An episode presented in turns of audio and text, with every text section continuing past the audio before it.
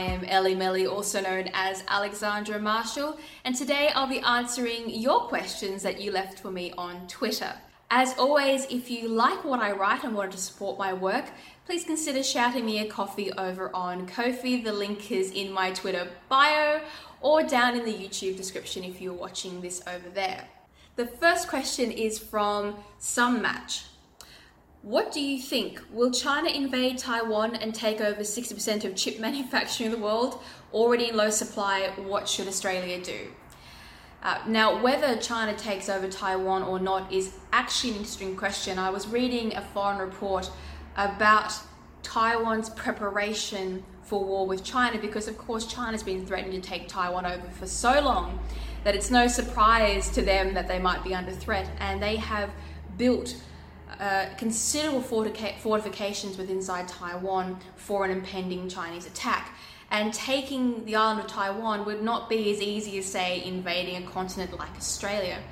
And so I suspect the reason China keeps making so much noise about uh, Taiwan is that they're hoping that the rest of the world won't come to Taiwan's aid should they decide to move on it. Whether or not China can do it, your question's about if they manage to, what would happen to the chip uh, manufacturing for computers across the rest of the world. And America has already been asking this question because, of course, many of their military technologies, including chips, are made in China and uh, also in Taiwan. And this is a security risk for them, particularly in a military situation. And they have already begun production themselves and in other countries that are not associated with China to replace this uh, dangerous situation that they have found themselves in. If the worst happened, it would be no different to when wars have rolled over and taken away other important assets where the world will just make what they require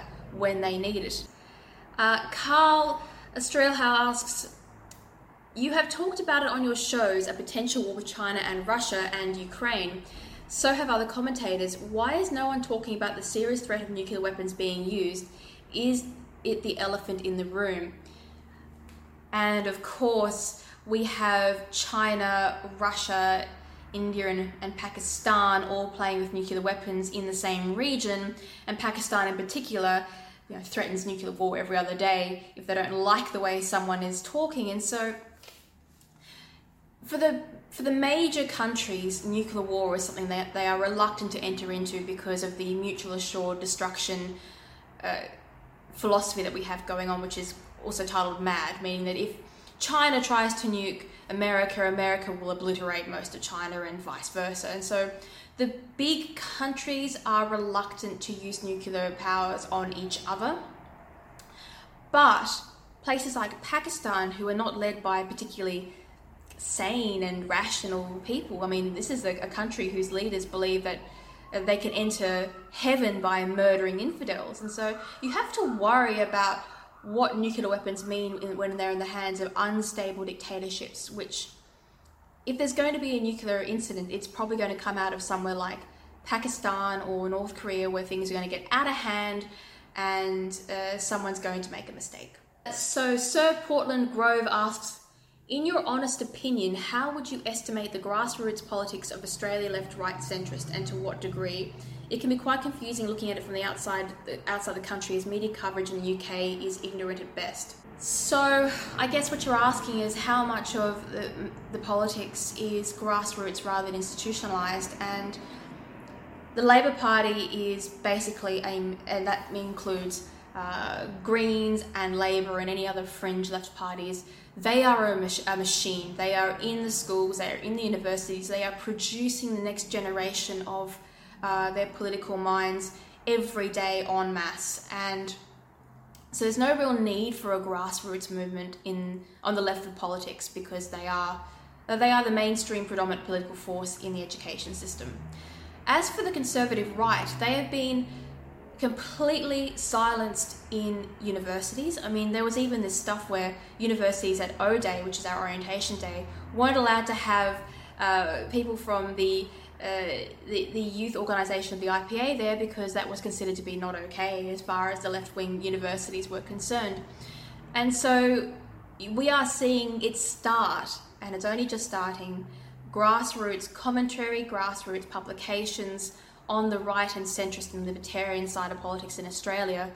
But of course, the the mainstream politics is still governed by the Liberals and the National Party, and they they're moving left, and they're and they're taking they're trying to appease the left by uh, appealing to the sentiment of the press, and that is leaving behind a large portion of their voting base. And it's that portion who are being left behind who are starting the new grassroots political movement. But it's going to take time.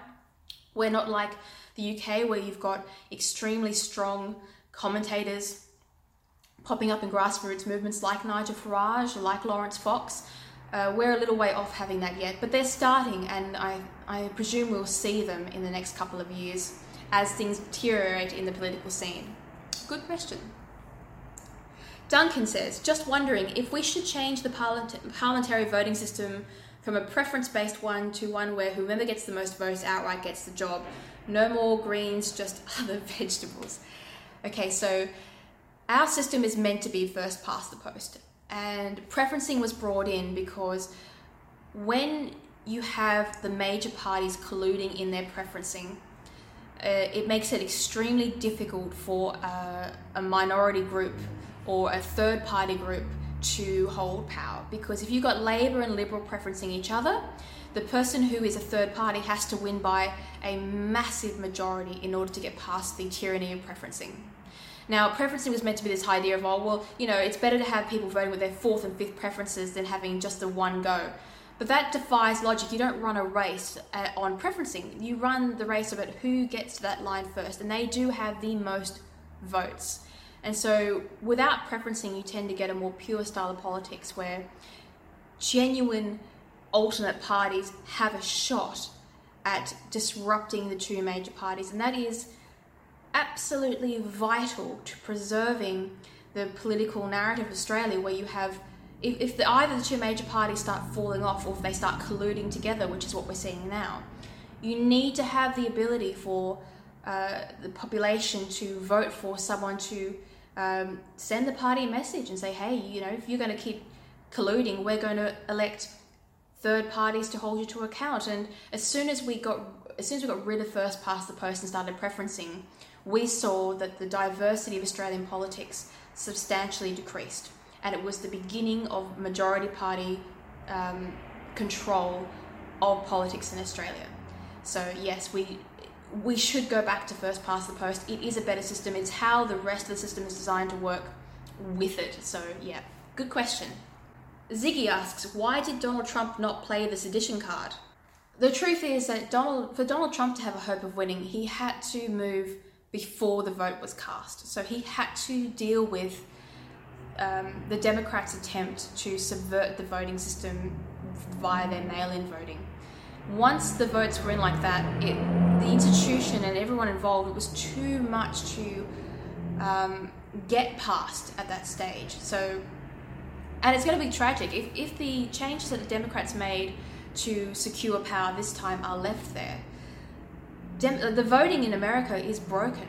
It, they have to return to free and fair elections, or they will be stuck with political puppets like Biden acting on behalf of the fringe activist left forever. And so I think Trump recognized that there was no way, apart from tearing the country apart in a civil war, which is exactly what the, uh, the left were doing with their empowering Black Lives Matter, they were basically sparking a race war in order to gain political power. I mean, it was disgusting what the Democrats actually did. But I think Trump cares about America more than the Democrats, and he knew that it was better to come at them from a different angle than to cause more harm and violence in the streets of America in this round. So I think that's probably why he did it. A President elect Cattle Dog says, How awesome is chicken salt? Super awesome or very awesome? Super awesome. I swear they put crack or something in chicken salt because there is no limit to the amount of that stuff that you can eat. I mean, don't even get me started. I mean, I've driven hours to get chips that have chicken salt in them because oh my god. Interesting question. Nefer999 asks, one of the biggest right-wing reactionary platforms of recent years has been growing has been the growing call for a full immigration moratorium and demographic controls like Singapore to preserve the character the people and culture. What is the libertarian view on this? Well, first of all, the libertarian view is not about controlling what a country does to people who are not yet members It's about the rights and freedoms enshrined uh, for the citizens of that country and also the limitations of government to make sure that government is a small government and doesn't interfere too much in the private lives of its citizens. Now, that doesn't mean that libertarians don't want their government to be creating laws that protect and preserve the security um, and heritage of the nation that they are in charge of. That's uh, that would be anarchy. Like anarchy means that you know that's no laws. Um, but with libertarianism, it's it's different. It's not you know free for all. It's a system of laws that are smaller, but still designed to maintain the, the order of the community. Now, as far as mass migration, history tells us that if you pour too many people from a different culture into an existing culture, you end up with civil conflict and only one culture will win. You won't get cultures living side by side harmoniously. You will get a clash of cultures and one will become the dominant force, particularly in democracies where the people are the ones who change the law. If you bring in, you know, uh, more than half your population overnight from an Islamic country into a Christian or a secular country, they can then vote to change the laws to match where they came from. Now, that is something that is always a consideration in migration. The problem is that mass migration is being used by the UN, who are a socialist nutjob uh, group, who they love the idea of the old socialist idea of a unified socialist dictatorship because that means they can get to basically rule the whole world. That's all it's about. So they encourage mass migration as a humanitarian issue instead of getting countries to fix their own bloody problems. As far as Australian politicians go, they've been using it as an economic trick to balance their budgets by bringing in as many people as possible to then say, oh, hey, look, you know, our, our budget looks great. When, of course, the quality of life for the individual Australian has been decreasing, not going up. So, in answer to your question, yes, they should be more careful about how many people they bring in and where they bring them in from. And allow the people who come into Australia time to settle into the Australian culture so that we don't lose what it means to be an Australian and the wonderful, laid back um, atmosphere that we have and the peaceful coexistence that we've managed to forge down here. And if we if we bring in every everyone's problems from all over the world, we're going to end up just like the nightmare situation that we're seeing all across Europe. And you know, we don't have to do that. There's no we are a sovereign nation. We don't have to copy the failures of Europe. We can decide our own destiny, and we should, because we owe it to everyone who fought and died for this country to maintain the beautiful, free, and fair nation that they helped to build. Um, Grant Hart asks Will Australia ever make another Conservative MP with any conviction? I know it doesn't feel like it now, but politics is cyclic. And whenever you get weak politicians for years and years and years, eventually someone strong pops up, someone charismatic and someone who knows what they're doing because I mean, look, when John Howard was in power, no one thought Labor was ever going to get power again because the his prime ministership was so well done and so well thought of generally in the community that Labor was pushed to the sidelines. The Liberals are going to get sick of being paper cutouts and following the left because eventually what's going to happen is the Liberals are going to be pushed out of an election. They're going to lose power. And once the Liberal Party no longer hold power, the people who were just sitting around enjoying the ride, who I don't really hold conservative values, they will all leave the party. And then the only people inside the Conservative Party will be those who actually hold conservative principles at heart and believe in their role as politicians to represent Australian citizens honestly. And once that happens, you will find that you get talent rather than just placement from you know whoever's friend is is around that week, you'll actually get people who deserve their position in politics. And when they rise up through the ranks, you will see conservative politicians with a backbone, with an opinion, and those who actually want to do their job and protect Australia. But it may take a complete wipeout of the Conservative Party before that happens. And it's a shame because they could fix it now if they wanted to, but they are governed by factions and so many in the Liberal Party right now are actually more suited to the Labor Party. So, yes, I believe it will happen again. No, probably not for five or so years. oh, but I will make an amendment. If we end up in a conflict with a communist nation, like what happened in the last world wars, that is when you see the people turn on the left. Oz Crypto back again says, talking about chocolate, and that's because I threatened the viewers of this program that I was having a lot of chocolate at the time of recording and that I might be nasty to the trolls who attempt to leave me nasty questions. Um, I haven't actually had any chocolate today, which is a real crying shame. Uh, Rocket Valentino says, question, why do you think voting is relevant when it's clearly a delusion of choice like chasing Coke or Pepsi, choosing Coke or Pepsi? You know, I understand the sentiment that you feel like voting doesn't do anything, but it's not true. Voting does have real power, and our, uh, most of this sentiment comes from the fact that the Liberal Party and Labor Party are following each other down the same path. And our system has checks and balances to deal with this situation, and it is the rise of minor parties, and we will see it happen in time. As for the power of voting, you look no further than the Brexit vote in the UK. That was a situation where everybody, all the elites, all the politicians, everyone who had money and influence in that in that country wanted to remain part of the EU bureaucracy because they were all getting a fortune from it. But the people, the ones who were being exploited by the EU, the ones who didn't want their politics being run out of Germany of all places, they voted to leave. And the country was required to uphold the people's will and they managed to leave. And so we are going to enter a time very shortly where we start to test the limits of our political system and we will find out that yes, indeed, voting does work. And if you want to make your vote count, if you want to give the, the major parties a fright, make sure you vote for a minor party in the upper house give them seats so that the major parties are forced to listen to your opinion in order to pass their politics. And they won't be able to pass policy that's um, damaging to the Australian community if there are enough minor parties holding seats to block it.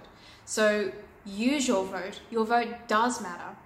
Um, just make sure that you don't lose faith in the system of democracy itself because if you give up on democracy, you will end up with socialism and then you really will know what it's like to have no choice in what happens to your nation. Uh, Jonathan Mumford asks, if I have to behave myself, is there any point? I don't think it was really a comment for you. It was more the people who threatened to murder me every other day, but um, good point. The old and unimproved Dave says, what can the city learn from the country and what can the country learn from the city? You know, it's weird because I live both worlds. Um, I have a farm and I was a Sydney girl and I'm now a Sydney girl again. And I have to say that the city people need to learn that just because you have a day with a lot of rain or a bad storm, that doesn't mean that the world is ending. You get too used to living inside these climate controlled buildings where you have every convenience, you've always got water, you've always got power. I mean, the worst that happens is sometime your train is delayed by a fallen tree because it got a bit windy you when you're inside this forest of giant buildings you lose perspective of how little nature cares about your survival and how close humanity really does live to the fringes of disaster. And that's normal. It's part of the world that we live in. And so because this our politics is being driven by people in the city who don't really understand the reality of the natural world they are writing policies that not only are wrong and based on false assumptions that then hurt people's businesses and livelihoods, they are passing policies to inflict upon people who live in the country, who then cannot produce the food they, that the city requires to live. And so politicians really need to listen to what the country people are saying who live on the land and stop in, stop using the country and the outside world as a political tool to win elections when it's really quite a serious um, thing that they have to actually get right. As far as country people learning from the city, it's funny, most country people have a good idea about how the city works because they don't just live in the middle of nowhere. They go to the city, they, they work and shop, and they have friends in the city, and so they are more acclimatized to both worlds. Um, than the city people are. It's sort of not. It's not exactly a double way spread, but I guess they could learn more about the um, the need for uh, like maybe that maybe the country people could learn about how important things like social media are to the city and to the national identity. Country people are very much dealing with real world scenarios all the time, and they often see the social commentary as kind of irrelevant when really it is driving the mentality of the next generation of people who will be writing the laws and running the country. And so maybe country people could um, pay a bit more attention to the national conversation and get involved more. Um, so they don't end up being run by a bunch of kids who don't know anything about the outside world. Okay, Robert Herbert asks Hi, I'd like your comments regarding this, please. What do you think is motivating Australia's desire for its sovereignty over near future missile development? And the article is about Australia to provide its own guided missiles as part of a billion dollar defence deal to establish a new weapons factory with a global arms manufacturer. I will have to pause and go and read that because I am not sure. Okay, so I've read the article and basically they're terrified that China is going to go to war with us and we are currently getting our weapons made in a manner that we can't ensure that they will be delivered to us. And so, yeah, everyone's looking for a safe place to make weapons strategically, and Australia is pretty good, and they're partnering with the Americans to ensure what Scott Morrison calls sovereignty over our weapon production. Basically, the shit is getting real, and we have to get serious about our military assets to defend ourselves. But of course, it's too late by the time any of this stuff is actually done you know, it, it's just this should have been happening 10 years ago. And Christopher Pyne's mistake with our defense budget and those stupid submarines might be the action, the single most dangerous action in Australia's recent history. And honestly, he does not get enough flack for what he did. Uh, Owen the Raptor says, How are you doing post the flood? Did you receive adequate assistance from the government or are you left to wrestle with insurance companies? Uh, the government handed out a small amount of assistance, which I mean, it barely covers, you know, anything to be honest. Um, insurance companies, no one wants to pay out, even though it's been declared a natural disaster. Insurance companies go to every length possible to refuse to pay. And so basically, I lost, oh, you, you guys already know, I lost all my books, and um, I can't really afford to replace all of them. I got the quote um, through a couple of days ago for the rest of them, and it's two thousand dollars. So, you know, I mean, I had to buy a desk. I still don't have a chair. I'm using an upturned Canon printer box with some cushions on it as a chair. I finally got a couch, which I can't really afford, but you know, I can't keep sitting on the floor for weeks on end. So it's it's really hard. I mean, you do the right thing and you have insurance and protection, and then it counts for basically nothing. And there's nothing that annoys me more than commentators say, oh, well, you know, why do you live in these places and everything else? Well, first of all, um, the entirety of the city, the nearest city I lived in, was basically underwater. So it's not like it was just me being affected, it was a, a large event. And second of all, if you want food, if you want to have homegrown Australian produce, then people have to live in these areas because that's where the food grows. And so I'm so sick of city people complaining about rural areas. We have to put up with droughts, with floods, with fires, with a with councils who refuse to build infrastructure because it interferes with their green politics. I mean, we can't even get a tarred road a hundred and something years after the original road was built because they want to do a frog study, a two-year frog study in which we pay the taxpayer salaries of people to tell us about the frogs after they've just been through a massive flood and a fire. So I mean it's all country people are angry because we pay our taxes, we pay enormous council rates, far more than city people do. And yet we don't have the basic services. I mean, we don't have sewage, we don't have water. We're not even allowed to build dams anymore. We don't have roads, we don't have public transport. We don't have a reliable power connection. We don't have reliable internet. Sometimes we've got no reception at all. And yet we are expected to carry the burden of producing Australia's food for them. And it's time that city politicians got serious about assigning money to basic infrastructure for rural areas, and then maybe we wouldn't complain so much. Know, if we had water in proper dams, we wouldn't be there trying to buy water in, you know, spending all of our savings trying to keep some cattle alive. It's the infrastructure failure of successive state governments, Liberal, Labor, National, everybody is at fault in this situation. And no one has the courage to stand up for the Green Movement and say, we need to build basic services for the country. You know, enough is enough. So, how am I doing after the flood? I'm a little jaded. I'm a little jaded and much, much poorer. President Guns in Australia asks, Hey Alexandra, would you mind giving me a shout out by publishing my tweet? Ah, please tell your audience I'm super awesome and love what I wrote in my profile. Um, so uh, yeah, go go to their blog. Um, I will reblog this later. I didn't see it till now, and um, yeah, give everyone in Auspol a follow who is conservative because it's only by following each other and by supporting each other that we will actually start to counteract the left narrative. Luke Shaw says, "Is it possible for grassroots conservative party, a grassroots conservative party to take power in this country if they attack the Liberals and go after the base?" Something the Australian Conservatives refuse to do, and given um, there wouldn't be a budget for mass media advertising. This is the problem with Conserv. I've already spoken about it before. It's hard enough to get the votes in because of the way the system is now pretty much rigged against conservative par- uh, minority parties. The budget that the mainstream parties have increases not only with their external funding but with the seats that they win. So if you want to help get conservative parties into power, then you need to vote for them to have seats. And if they have seats, then they have a budget. And once they have a budget, they can start putting together better campaigns. At the moment, we're asking minor parties to pretty much put together the same scale of campaign as the majors. but one party is doing it with pretty much just a shoebox, and that's it. So the minor parties have the best ideas. They are built by people who have lived in the real world, who are not institutionalized politicians. So if you want politicians of better quality, then vote for them. Put them in power, just one step at a time. It doesn't have to be all or nothing. Every seat they hold allows them to run a better campaign for the next time around and to actually start to change policy for you. So that would be my my comment there.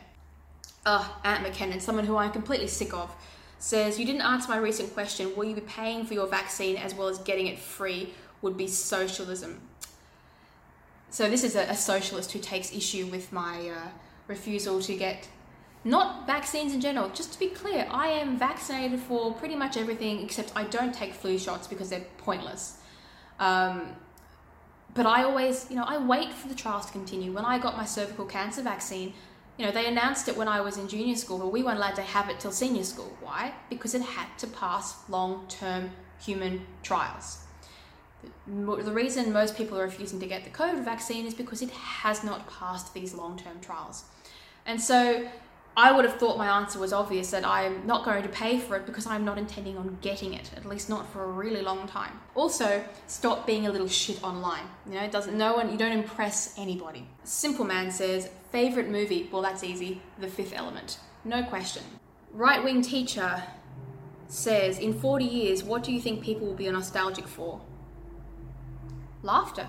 I think it'll be the ability to laugh at things that are actually funny people are being told to be afraid of of humor and their own opinion and I, I think people will miss that most of all. Paul Jackson says, What is the physics of walking along with sandals and only one pebble that may or may not have existed pre step or might have been one of the thousands getting between the sole of the foot and the, and the said sandal? There are some things that the universe does to you that just to be a shit, and uh, pebbles in shoes is one of them. Uh, Marcus Fu says, Speaking about chocolate, uh, now that you've mentioned it, if Willy Wonka offered you his chocolate factory empire to govern upon his retirement, would you take it? No, because I'd be dead in about 24 hours because I would eat all the chocolate. So that would be not a good move for me. Thank you, Marcus. Uh, catch Marcus on Curtain Call coming out this week as well. We uh, interviewed him and uh, as a poor WA person, so we had a great time. Uh, Tomahawk79 Game says, What is your favourite band or artist and favourite song? Do you think enough has been done to get live music back up to full speed? Um, not just for the big names, but for pub grind bands and artists to make a living, etc.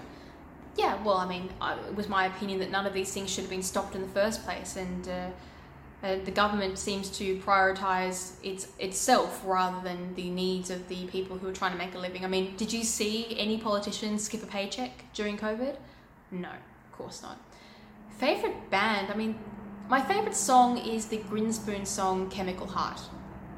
But favorite band, you know that that's a really hard one because I'm eclectic with my types of music. I don't really have a, a firm favorite, but it's probably right now something like Imagine Dragons. Uh, General, who would you choose to be stuck in an elevator with? Dan Andrews or Mark McGowan? Christ. I mean, Mark McGowan is famous for uh, wanting to put ankle bracelets on COVID patients. So, you know, that might be like a prison drama if I was trapped in an elevator with him. And uh, but Daniel Andrews would just go into one of his long, whining sermons, and you know, that'd be torture. So, can't I trap both of them in the elevator together? I think that would be the best solution to that question. Uh, Marvel Moni, how do you stay so thick skinned with some of the foul comments directed at you? Do you cop the same vibe when you walk down the street? Well, I'm not really particularly famous, so I don't get comments in the street. Um, and I'm pretty scary in, in, person, so I doubt that they'd be brave enough to uh, say it to my face. But online, look, you have to remember when you're doing a job like this that for all the crap that people say to you online, if you don't fight the culture wars and stand up for the right thing, then the online abuse will become real world abuse and it will be backed up by the government. And so the only chance that we have of freedom of thought and freedom of opinion is to withstand the abuse and fight for what is right for this country and for your own freedoms. And so, I mean, just if, if it upsets you, just don't read the abuse. I mean, a lot of times when the left are sending out their troll parties toward me, I just stop reading through the comments for a while um, because the abuse can be vile but it's it's just noise. It's not constructive criticism. It is the mob coming with pitchforks, and they shouldn't let you should not let them intimidate you out of doing what's right. Uh, ben asks, how can McGowan's tyranny be stopped? When Western Australian voters grow a spine, and when the Western Australian Liberal Party stop trying to, to be the new Labor Party. So it's a joint effort, guys. In WA, you have to fix your party and you have to stop voting for tyrants. Rob asks, Who is your favourite character from Wentworth? I have never, never watched it, so sorry, Rob, I have no idea. Uh, DJ Reese asks, Who, what is Australia? We just commemorated those who've defended this thing with uh, cannon and rifle, yet these same defences are, are impotent in the current culture wars. For a new militia to defend an idea, we first need to define it, which is why nationalism offends the enemy. Well, nationalism offends um, socialism because socialism wants to establish a generic world order because they want to run a world government. And uh, I mean, it's so funny. The old socialist dream is basically world domination, and people do not give them enough crap for that kind of uh, idea, which is driving so much of their destructive cultural and social commentary. As far as what is Australia, I think the wider community of Australia knows what our country represents. We are a free and democratic and laid back and fun loving little colony sitting at the bottom of the world, trying to stay out of the upheaval of the rest of geopolitics. Uh, and in order, our problem isn't that Australians don't know what Australia is. Our problem is that politicians don't want to do the hard work to defend it. I mean, spending money on real things does not win you votes, and they are chasing votes. They are obsessed with popularity in the press instead of doing their job. And so, this is more of a politician problem than a general population problem. I mean, goodness, how long have people been telling the government that China is a problem? Decades, absolutely decades. So the people know what's going on. It's politicians who are morons. Taz Monty asks, do you think it should be a mandate that politicians have to be in a real world job for 10 years before applying for Parliament?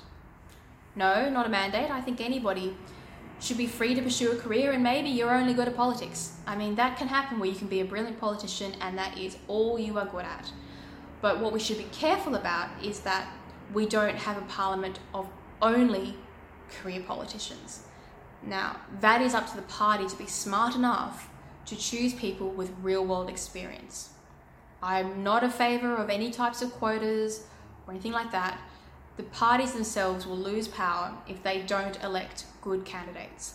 And we are seeing that happen right now. So, for its own good, the party should at least try and have, for instance, if you're going to talk about um, small business and economics, you should at least have somebody who has run a small business or at least worked for a small business um, in charge of discussing policy. But of course, it's going to take a while for politicians to get themselves out of this little gravy train, but they will be forced to get out of it.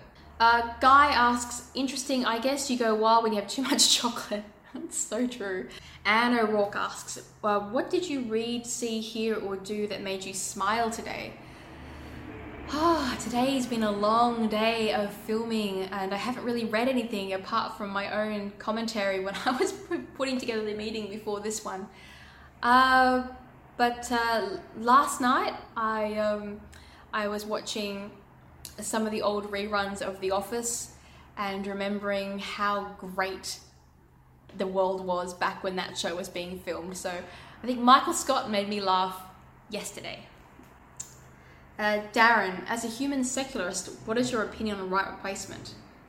Not going within a thousand miles of that question because it's a very specific ideological idea put forward by a pretty crazy fringe person.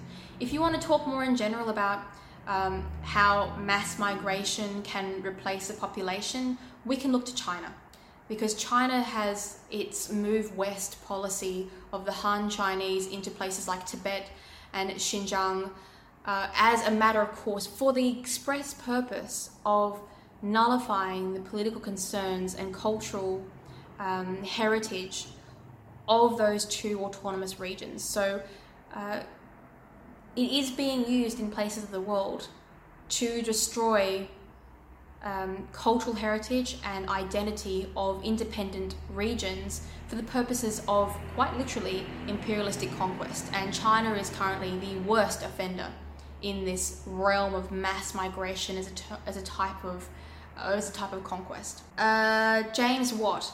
Nothing worse than a chocolate panda. I really should redo this interview um, after three or four containers of chocolate and see how different I am when I've had it. I bet you it's a completely different experience. Um, Anthony Oz says, "Have a chocolate and rip into them." Yeah, I'm. I'm definitely going to redo some of this and post the more outrageous uh, answers. Max, how did your flood recovery go? I uh, already said it uh, about the stuff wise, but as far as the landscape goes, everything looked horrific. It was all brown, and some things had died, and it looked like an apocalypse. But a couple of weeks later, the lawns are now bright, bright green. The uh, the olives, which had really suffered during the drought, have all got new growth all over them. Anything that wasn't underwater um, has come back with a vengeance. Because of course, what the climate apocalypse people won't tell you is that floods are basically dousing the entire terrain in nutrition, and it's why there's such rich, beautiful areas to live in. This was a big one, a big an unusually large flood. But the mechanics of, of floods are not destructive to the natural landscape, just to the humans who are trying to live on them. It's not a climate apocalypse, it's just a serious problem for humans who like to live in stable places, but unfortunately for us, the world is not stable. Uh, Sean Ford asks If you had the choice, what, if anything, would you do about tax reform at federal, state, and council rates and levels? I am always in favor of lowering tax because if you tax people too much, they don't have enough free capital in order to reinvest in economic systems to grow the economy. So, uh, politicians love to take tax as a way of solving their money problems, but the more tax you take from the people, the less the tax pool becomes because people and businesses become less productive, and so the economy eventually shrinks. And we're in a situation right now where they've been raising taxes on us for so long that the economy is now on its knees. And you know you've got problems when people try to dodge tax en masse. It's because the government is taking too much of people uh, and more than they are entitled to. And it's not just that the government takes too much tax, they waste our money. They use our money as blood money to buy peace in our neighboring nations while they go and take money from China. They use our tax money to spend billions on renewables for their millionaire friends. They use our money to fund all these activist campa- campaigns which go against the general consensus of the population, I mean, they do nothing but inflate their own pockets and their own salaries and the public service to the point where the private the private companies and the private people are just being pretty much robbed. And so we've got a lot of tax reduction to do before we can even start talking about changing taxes. I would start by getting rid of payroll tax. It's ridiculous that anybody uh, taxes you to employ people in an industry in an era where we desperately need people to be employed. I mean, that is just absolute government greed and it has to stop. Uh, they also need to stop taxing farmers for all sorts of ridiculous things like the theoretical amount of goats they can run on their property. I mean, we farming has to be cheap in order to be successful because it's already a difficult venture and yet governments have been taxing farmers as much as they can because farmers don't have a powerful voting base and so they get away with it. So basically, every layer of government has to lower taxes, and councils in particular have to stop playing politics. They are meant to collect the bins, make sure the road, like make sure that the roads are clean, that the public transport's working in the area, and that's about it. They shouldn't be playing politics. Jason says, Why do you think so many in Oz are gravitating towards communism at the moment? Have we had it good here for far too long? Well, that's quite simple because they're being indoctrinated and brainwashed as children. Uh, most of the kids who want socialism or communism can't even describe it. They are robbed of the historical narrative, and so they don't even know, first of all, what they are asking for, and secondly, what has happened to those who got it in the past. And so the kids who say they want it are actually just repeating a lie. And we should never have let communist lecturers into our universities because all they've done is destroy the minds of the next generation. And it could very well destroy the entire country if we are not careful. Um, I mean, I'll give you an example. Uh, a lot of the kids who want socialism, socialism think that socialism is a free iPhone when really it's a payphone at the corner of the street that's broken half the time and you get given 50 cents a month to make a call. That's what socialism is. But uh, yeah, it's, it's an opinion based upon a lie told to them pretty much from birth onwards. Uh, Jimmy Grogan asks Do you think Australia would successfully retain its sovereignty or be enveloped into the globalist dystopia the WEF, the UN, etc., have planned for us? It depends again on the spine of our politicians. I mean, the Liberal Party are the only party who can pull us out of these institutions, but they won't. I mean, the left want world socialism. The left want to exist in this big state environment where they never have to win elections because they get to own the process. So it's only the conservatives that we can back, and unfortunately, they're stupid. They're, they're governed by naivety and those who are not naive are in it for the money as well. And it only Donald Trump really had the nerve to pull out of some of these economic and bureaucratic world government ideas.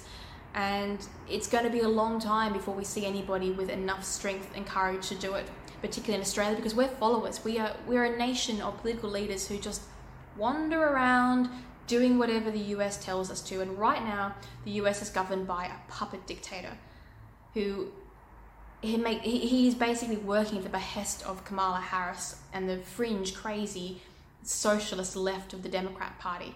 And that's where Australia will follow. Um, that's how that's how dire our situation is politically. So I think it'll get worse. It'll get worse until it becomes an election issue for Australians. Australians, at which point Oh, that's one thing. If you make enough noise about things like the World Economic Forum and the and the United Nations, politicians are fickle.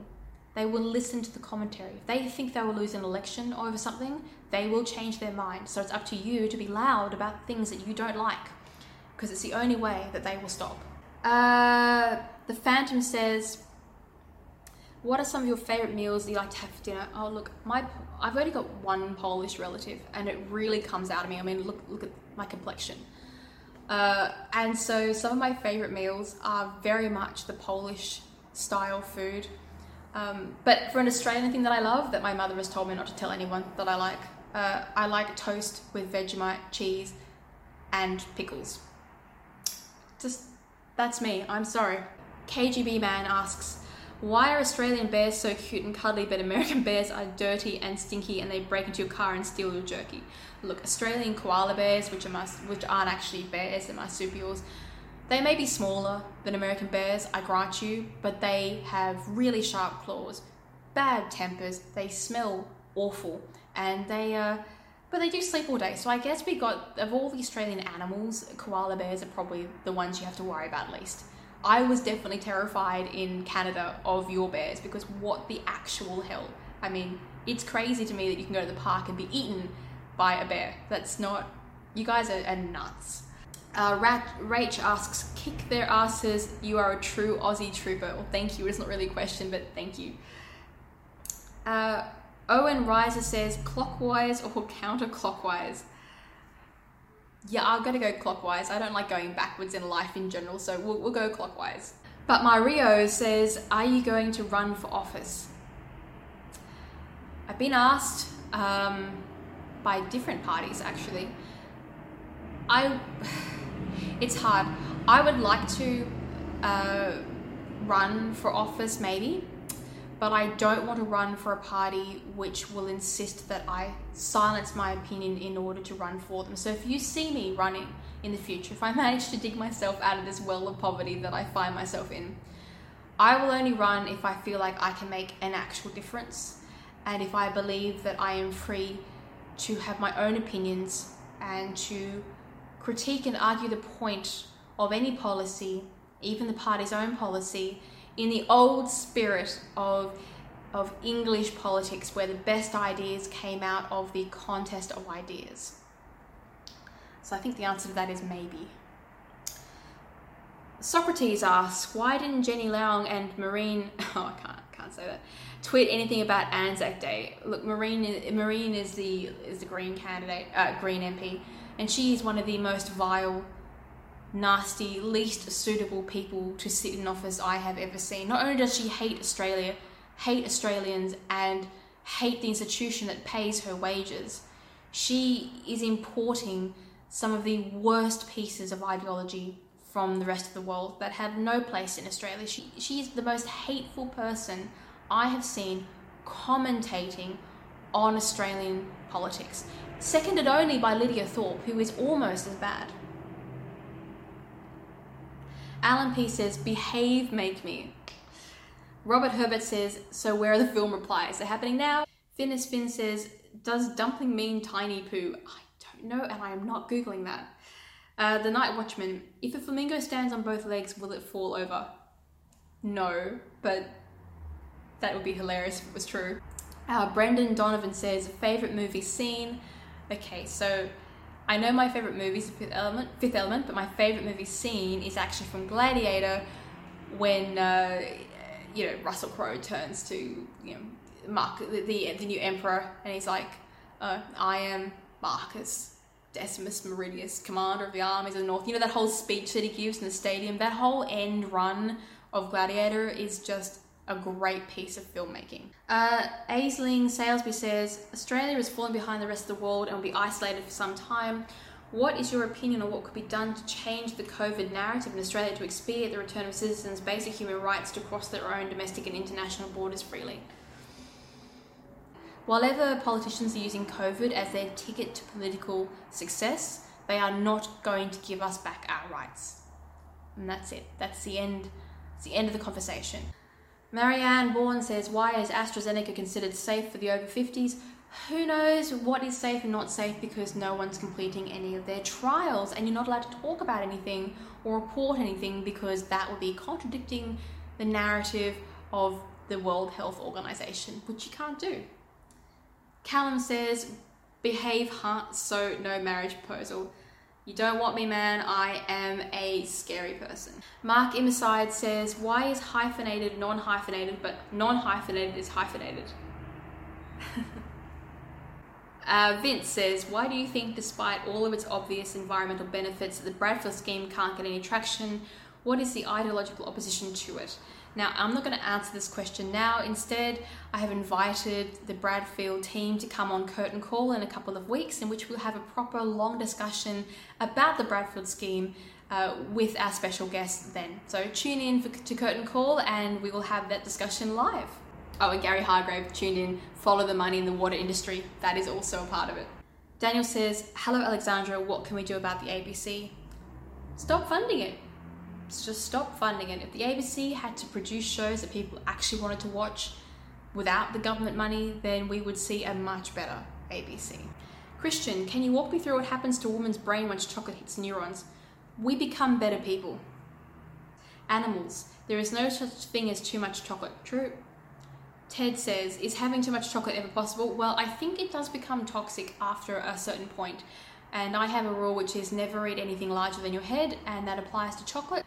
Rob Ebony asks, What is your spiritual and philosophical bent? Are you a lapsed Catholic, a peaceful nihilist, or have you taken Christianity, Buddhism, and Taoism popped into a blend and just turned to a high and drunk spirituality, spirit, spirituality smoothie straight from the jug, asking for a friend? I am a secular humanist. I did go to a Christian school growing up, but even despite the environment of mass indoctrination for years and years and years, I was always uh, a secular humanist, even though it took me a while to work out what I was actually called. My parents are both non religious, um, and I like the way that I see the universe, and I, um, I have no desire to change it, but I try to believe in the best of humanity, even though I'm aware of its failings. But more importantly, it's when you see the universe as raw and brutal, but also beautiful, and you realize that things aren't being done to you, they just happen. It's, uh, I find it quite peaceful to see how terrifying the world really is. Utility Hog, do you really have Black Lives Matter in Australia? Yes, we do, and yes, they try and trash our statues, and yes, they should have been arrested. Jen aside, not a question, but I followed you under a prior Twitter incarnation. I'm glad to see you are still going strong. Thanks, Jen, and good luck to you on your new Twitter account. Kay says China is going on with their wolf warrior diplomacy while slapping trade sanctions and salt remarks from the Global Times. Is it time to stand up to them and make them pay for the sanctions and the viruses made from Wuhan under the new buzzword, Spank the Dragon. I might actually steal Spank the Dragon and write an article about it, crediting you, of course, Kate, but that is a great way of putting forward. Look, I'm going to put it this way. If America had created a virus that impoverished the world and destroyed liberty and cost billions of dollars and, mil- and you know hundreds of thousands of lives, they would be sanctioned. They would be asked to pay reparations. They would be continuously brutalized in the world press, and China would be having a field day with the information. But the fact is, the world's afraid of China's military strength. They're afraid of the alliances that China has built with its regional neighbors. And this fear is stopping China from being held to account underneath all of the global regulations and procedures that are meant to take place. And so, yeah, I think we should start. We may not be able to get China to actually pay, but we should start at least taking back some of the um, things that we've allowed China to do on good faith. So, for example, our ports, China should not be allowed to hold possession of any Australian port or airport while they're behaving the way that they are. Righteous Bot asks, How much money do you pay a year do you, do you make after tax?